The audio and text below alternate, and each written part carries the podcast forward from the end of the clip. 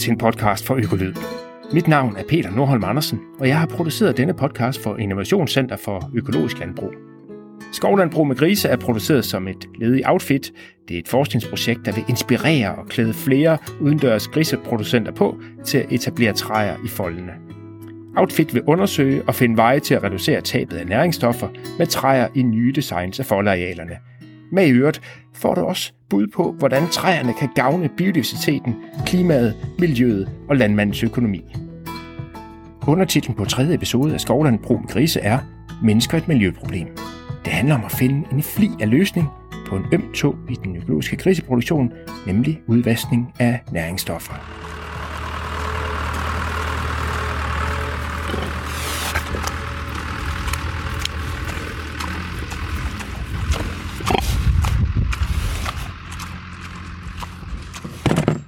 Fodertid i krisefolden nær Bertel Hesbjergs slægtsgård i Vestjylland. En medarbejder skovler foder ned i foderkasser. Kasserne har en særlig klap, der skal sørge for, at grisens ivrige tryne ikke taber foder på jorden. Et lille led i at sænke risikoen for udvaskning af næringsstoffer. Altså øh, det vi kan se herfra, det er øh, 16 forsøgsfolde, som vi har etableret i Outfit-projektet. Anne-Grethe Kongsted ser fodring af grisene på afstand. Hun er for Institut for Agroøkologi ved Aarhus Universitet og leder forskningsprojektet Outfit. Ideen er at undersøge, hvad nye måder at indrette foldene med ekstra mange træer på kan gøre for at reducere udvaskning af næringsstoffer. Et af projektets fire caselandbrug er her hos Bertel Hesbjerg, hvor der er 16 forsøgsfolde. Øh, I halvdelen af foldene, det er det, I kan se hernede, der har vi øh, skåret træerne ned i cirka 2 meters højde, hvor flisen fra stammerne, som vi har skåret ned, ligger ned på jorden. Og her er ideen, at øh, flisen øh, ligesom skal med tiden, hvad skal man sige, inkorporeres i jorden for at kunne tilføre jorden noget kulstof. Og grunden til, at vi gerne vil tilføre jorden noget kulstof, det er fordi, at vi gerne vil forsøge at binde noget kvælstof.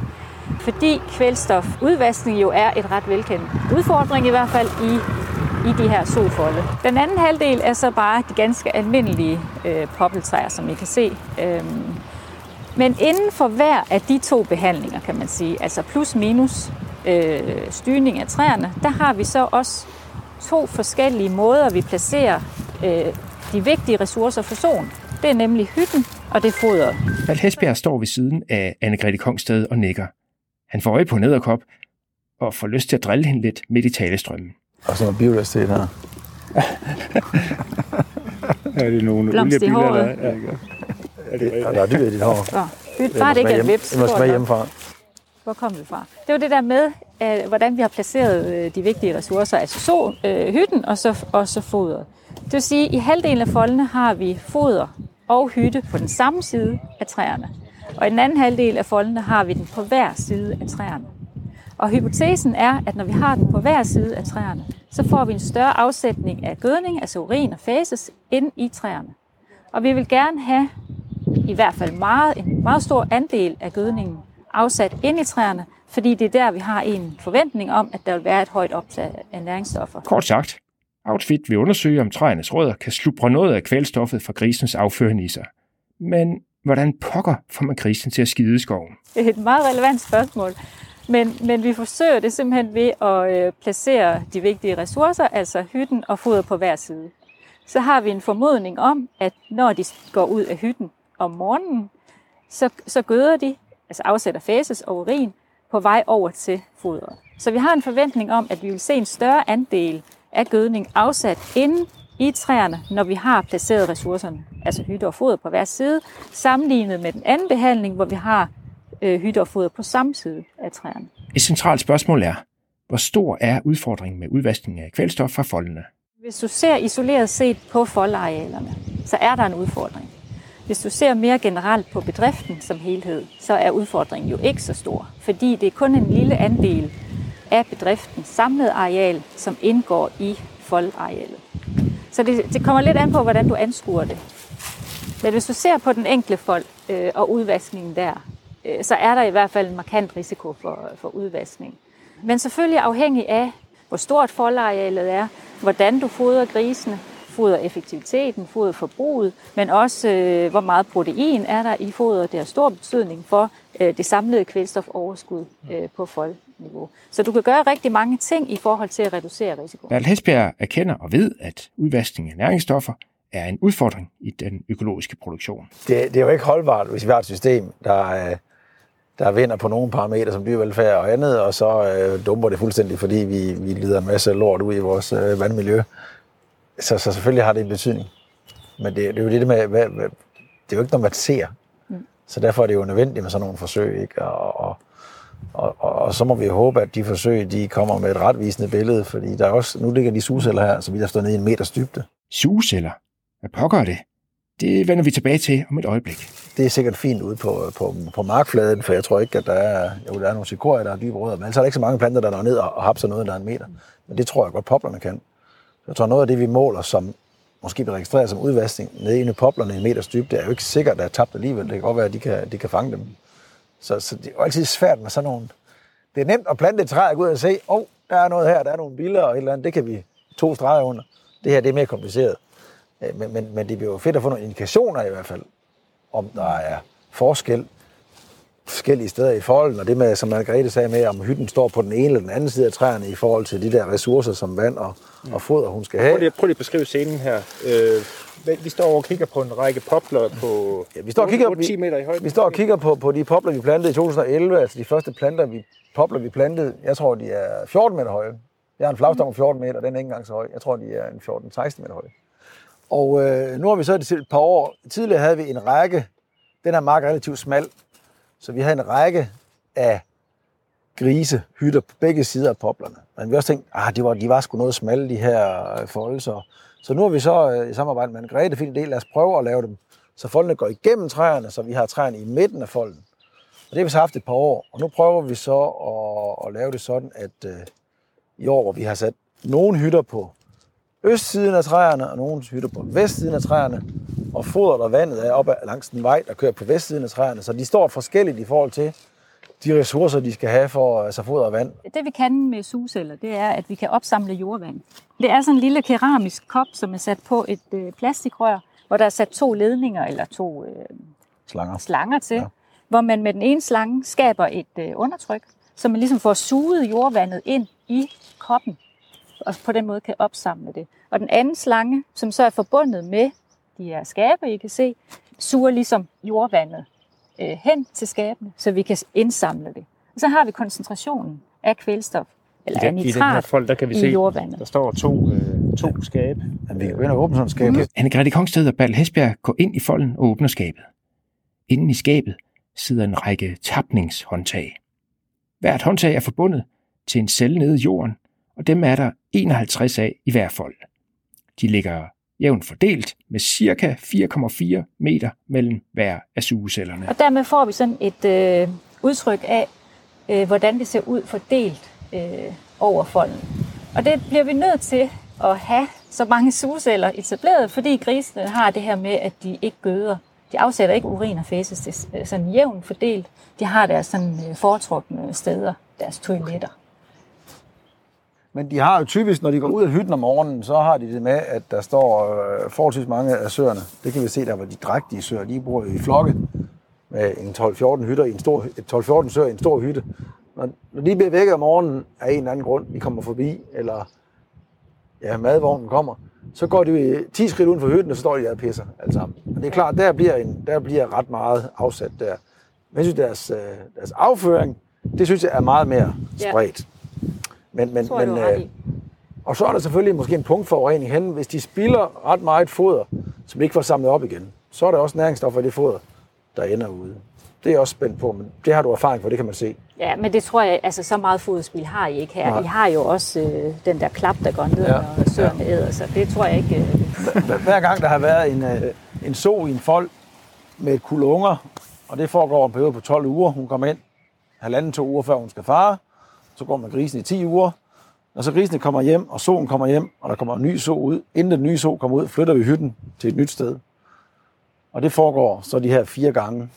Det tager så 48 uger, så cirka fire gange på et år. Øh, så langt de fleste folk oplever, at der er en so, øh, der er fire kul, kul grise, der kommer fra sådan en folk på et år. Og der står hytten fire forskellige steder. Så derfor er vi spredt. Men det er så spændende at se, om der hvor hytten står, på den ene side træerne, Mm. kontra den anden, om der er på markfladen af større øh, udvaskning på den ene eller anden side. Så vi får en masse viden om det her. Ja. Det, det, bliver, det bliver interessant. Hvad er, te, hvad er tesen? Altså, er der en, har jeg en idé om, at det kan reducere udvaskningen med 50 procent, eller... Det tror jeg ikke på. Nej. Det tror, jeg, det tror jeg ikke på, fordi altså, træer er formentlig, øh, det er formentlig positivt øh, i forhold til øh, udvaskning, kan reducere udvaskning, men øh, det er ikke et vidunderligt. Fordi det, som er helt afgørende i forhold til øh, udvaskning i en farefold som det her, det er, hvor mange øh, næringsstoffer du, øh, du ligesom øh, øh, tilfører systemet. Og det er i høj grad øh, dyretrykket. Altså, hvor mange dyr har du per hektar? Og det er dit foderforbrug. Og det er øh, indholdet af protein i dit foder. Det er helt afgørende for, hvad øh, kvælstof du ligesom øh, kommer ind i systemet. Og det, det, det er det, som virkelig også har en stor effekt på øh, kvælstofudvaskning. Så i, be- så- i bedste fald, så kan det være et element i at være med til at reducere det. Lige præcis. Samtidig med, at du så kan opnå nogle af de andre positive gevinster med biodiversitet, øh, kulstoflagring, opbygning, dyrevelfærd. Så det skal ligesom ses øh, som et hele, selvom det er det primære, vi har fokus på lige her i det her forsøg i hvert fald, at, at reducere kvælstofudvaskningen. Men, men det, er jo, det er jo ligesom et kredsløb. Vi tilfører noget, nogle næringsstoffer via fodret. Og så fjerner nogle næringsstoffer via grisekød og via afgrøder. Hvad anden år, der er en afgrøde på markfladen der. Der er jo grise i år, der går på noget, der skulle have været en god græsmark. Den er ikke særlig vellykket i år. Men så nu har været en rigtig god græsmark der, så har de også gået og græsset og fjernet noget. Græsset har samlet noget næringsstoffer op. Det spiser solen. Vi kan måske give en et kilo foder mindre om dagen. Næste år, når grisen er væk herfra, så bliver der plantet en afgrøde, typisk byg, med græsudlæg, og det byg bliver høstet, enten som korn til modenhed, eller som noget ensilage, vi bruger andre steder på bedriften. Så der bortfører vi også noget kvælstof. Næringsstoffer bliver, eller sådan næringsstoffer, så næringsstoffer bliver bortført via, enten via grisekød, eller via afgrøder. Afgrøden kan jo så også godt være træ. Her, ikke? Så hvad er der i det her træ, når man høster det? Hvad er der bortført så? Det har taget måske 20 år. Det her træ, det er 12 år gammelt. Det er et ret stort træ. Ja, det er Det måler næsten 80 cm i omkreds. Så, så der er jo noget der at bortføre. Og det ved jeg sgu ikke, hvor meget der er i. Men der er også en bladmasse. Det er et andet forsøg. Kan vi få grisene til at æde det her? Bertel Hesbjerg river bladet af et poppeltræ. Det er en idé i Outfit, at man vil installere bladene og bruge dem som foder. Det kan vi godt få dem til at æde. Det bliver vanskeligt til at få dem samlet ind på en, på en, øh, på en omkostningseffektiv måde. Så det Nu- tror jeg, nu håndplukker du lige. det tror jeg måske ikke så meget på. Men, men, men der er jo også masser af næringsstoffer i det her blade. Lige præcis. De kan jo falde ned, og måske så bliver det, bliver det til noget kulstof i jorden, som kan, kan udnyttes af træerne, i stedet for bare, i stedet for bare at blive udvasket. Det, det ved vi heller ikke. Eller jeg ved det i hvert fald ikke. Så der er mange ting, vi bliver klogere på.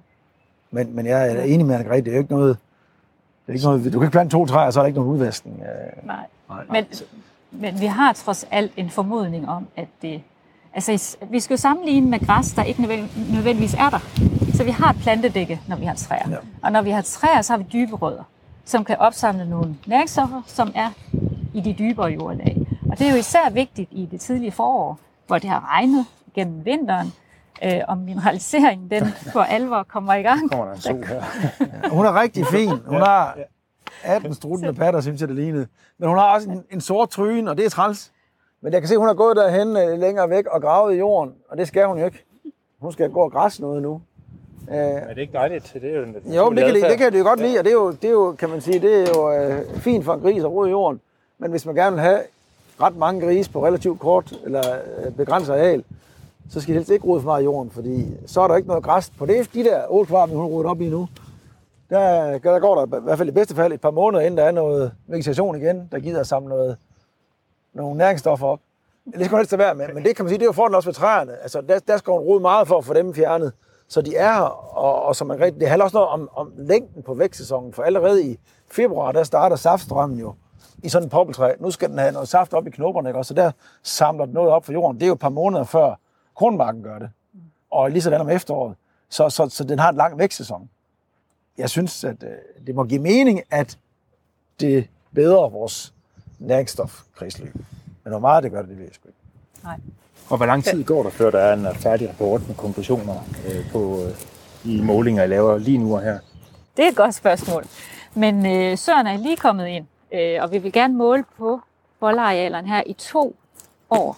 Altså året, hvor der er søer, og så det efterfølgende år, hvor der dyrkes korn. Fordi tidligere studier har vist, at der faktisk også kan være risiko for tab af næringsstoffer. Faktisk relativt høj risiko for tab af næringsstoffer det efterfølgende år, hvor der dyrkes korn. Så vi vil meget gerne kunne følge det i to år. Så derfor, inden vi har sådan den endelige konklusion, kan der godt gå meget lang tid, men selvfølgelig følger vi op løbende på øh, resultaterne, fordi vi allerede nu er begyndt at måle. Vi indsamler jordvand cirka hver 14. dag. Øh, hver 14. dag. Hvis det viser sig, at, at træerne faktisk er gode til at... Nu kommer der en, en flok små grise gående her imod os. Hvis de er gode til at, øh, at samle de her næringsstoffer op, hvilket perspektiv rummer det så? Jamen, det rummer jo en rigtig gode perspektiver i forhold til, at det kan være med til at, at, at øh, reducere den her store udfordring med kvælstoftab fra, øh, fra udendørs solhold. Øh, udfordringen bliver så at øh, hvad skal man sige, få en eller anden øh, værdi af træerne også, en økonomisk værdi, så vi kan, kan motivere flere producenter til at, øh, til at etablere træer. det er lidt svært at koncentrere sig her. små grise er, er meget nysgerrige. Anne-Grethe Kongsted fortalte for lidt siden, at projektfolken havde lokket Bertel Hesbjerg til at styre nogle af sine popler. Træerne er kortet ned til 2 meters højde. Derefter har han fået spredt flisen under træerne. Bertel Hesbjerg og Anne-Grethe Kongsted går over til området med stynede popler og gulvtæppet af flis. Og det er min kollega Martin Jensen, som, øh, som ligesom er kommet på den her idé, fordi vi har de her næringsstof-hotspots i, i grisefolde, på grund af det, vi talte om tidligere, om at de ikke fordeler gødning jævnt. Og fordi vi har de her næringshotspots, øh, så er det næsten uanset hvad vi har af plantedække, så er, er koncentrationen i jorden simpelthen for høj til, at øh, det kan optages af planterne. Og så er hans idé, at øh, okay, så tilfører vi noget kulstof til jorden, fordi at vi dermed kan binde noget kvælstof. Øhm, så tanken var egentlig oprindeligt, at det ligesom skulle, vi skulle kunne øh, identificere hotspots, områderne i en fold, og så, og så placere lisen der, eller savsmuld, noget kulstof i hvert fald.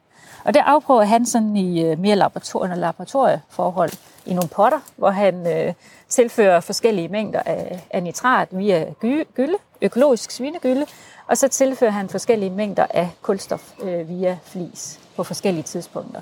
Øh, så det er ligesom en del af det. Men vi synes, det kunne være spændende at afprøve det også herude i praksis. Øh, og så var vi så heldige, at øh, Bertel sagde, det er i orden. Vi skærer lige træerne ned i halvdelen af de her forsøgsfolde og lader flisen ligge. Så vi ligesom også kan måle det ude i, lidt mere ude i det, i det virkelige liv.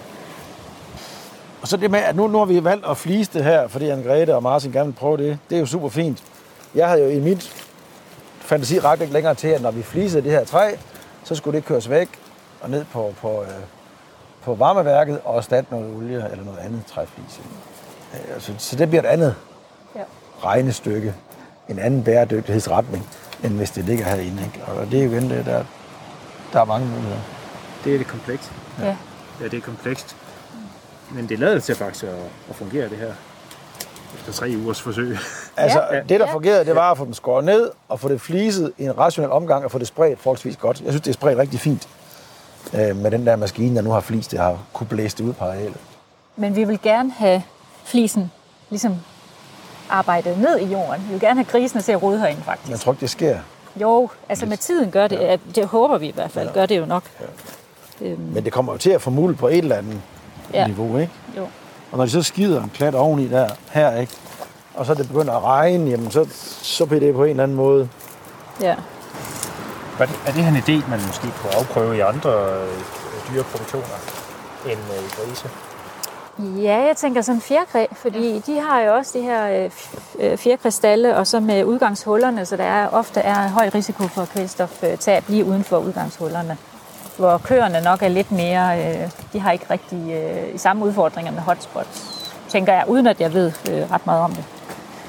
Men fjerkræ tænker jeg godt. Ja. Julie Rød Birk, der er økologikonsulent i Innovationscenter for Økologisk Landbrug, har fulgt med i fagsnakken mellem Anne-Grethe Kongsted og Bertel Hesbjerg. Hun har flere bud på, hvordan andre produktionsgrene inden for landbruget kan omfavne træerne. Skovlandbrug giver jo egentlig mening i, i de fleste produktionsgrene. Det er jo, skovlandbrug er jo rigtig mange forskellige ting, så hvis vi kan vise det her system frem, det er en slags skovlandbrug, som Bertel har lavet her. Det vil være et andet skovlandbrug, man, øh, man, man designer til en planteavlsbedrift. Øhm, det vi plejer, det er jo, at vi, vi kigger på, hvad er det for et output, man gerne vil have. Altså, hvorfor vil man gerne plante træer? Så både i forhold til, hvad er det for en effekt, man gerne vil opnå? Altså, er det noget kulstofbinding? Er det noget biodiversitet? Hvad er det, hvad er det for en effekt? Og så, hvad er det for et output, der giver mening på den pågældende bedrift? Altså, har vi brug for biomasse til et eller andet? Har vi brug for at prøve at arbejde med løvhø? Har vi brug for en ekstra indtægt i form af salg af frugt eller nødder? Der, der er rigtig mange forskellige behov, vi kan dække med træerne.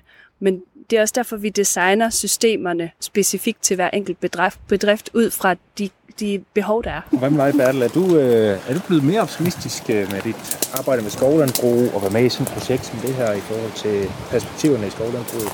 Jamen, jeg er altid optimistisk, næsten. Øh,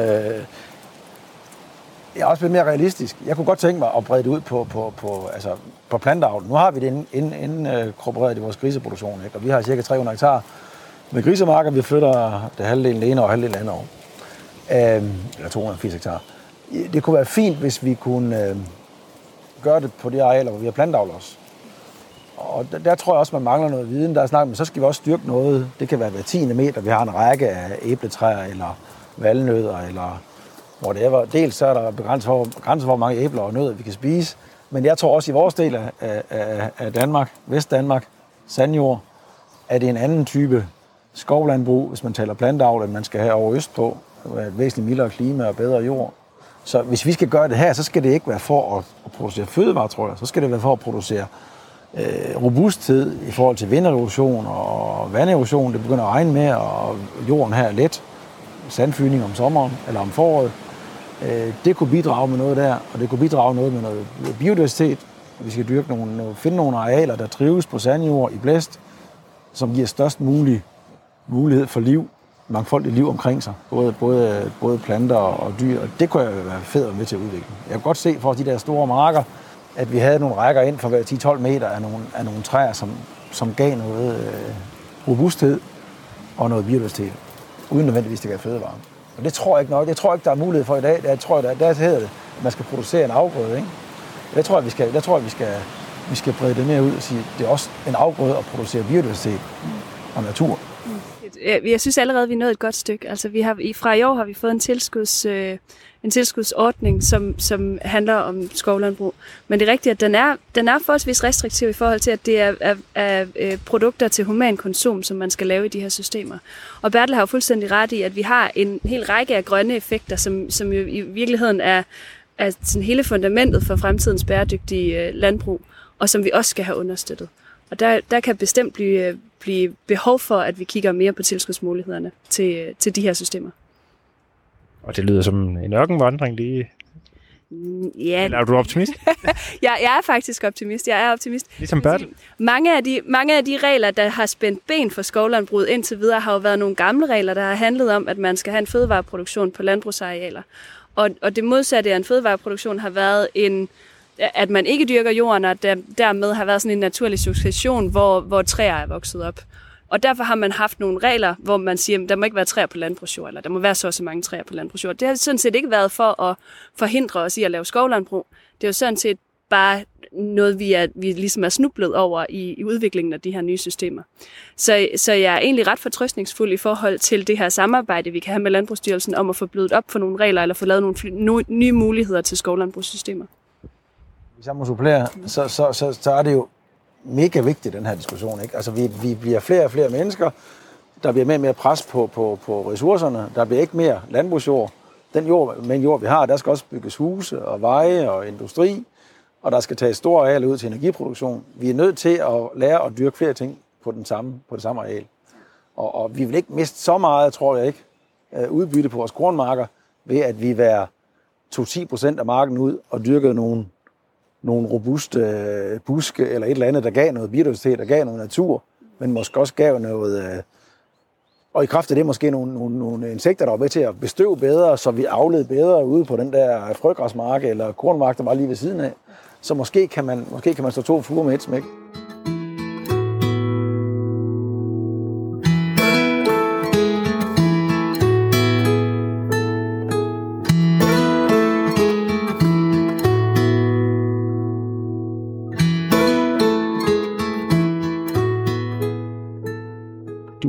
Tredje og sidste episode af podcastserien Skovlandbrug med grise. Den er produceret for Innovationscenter for Økologisk Landbrug. Følg podcasten Økolyd, hvis du gerne vil høre flere podcast om økologisk landbrug.